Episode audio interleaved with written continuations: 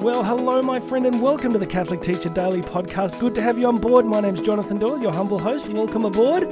Today, I want to share with you a great quote from Alan Bean. He says this Being a Christian is about participating in the revolution God has unleashed through the death and resurrection of Jesus Christ. It isn't just about going to heaven or avoiding hell when you die.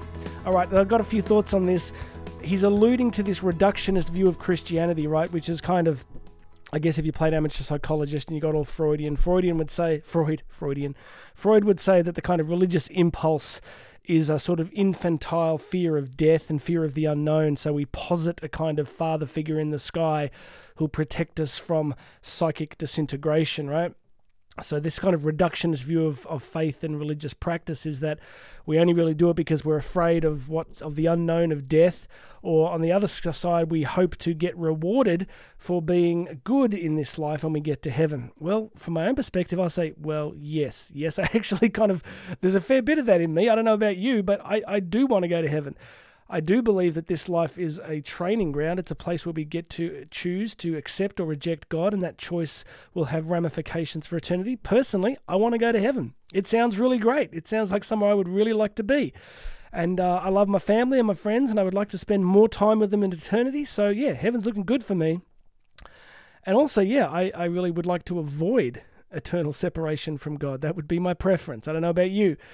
But of course, Alan Bean at the start of this quote's alluding to something else. Being a Christian is about participating in the revolution God has unleashed through the death and resurrection of Jesus Christ. Can I share with you another favorite quote? This comes from C.S. Lewis, who famously said that the incarnation is nothing other than a daring raid on enemy held territory. A daring raid on enemy held territory.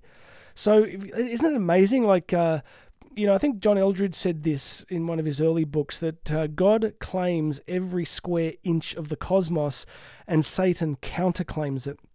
So there's this there's this cosmic tension between light and dark, good and evil, and we know that Christ has won the ultimate battle. So we're coming into Holy Week as I record this, and we know that the battle is won. It's not as if this one's going down to the wire, and we wonder if God's going to actually somehow pull it out of the fire and and actually beat Satan. That battle's over. So as I say so many times in this podcast, the the, the battle that remains is Satan knows he cannot win an eternal battle, so he simply tries to deprive God of the joy of individual souls.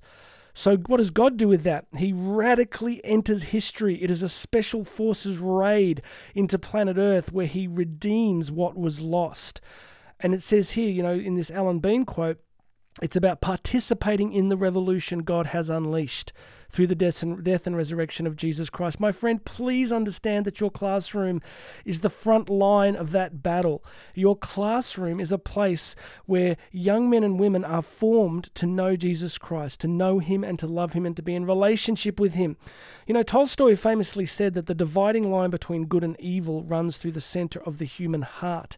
This battle is real. It is in real time. It is happening. It is what the US Marines call a fluid situation.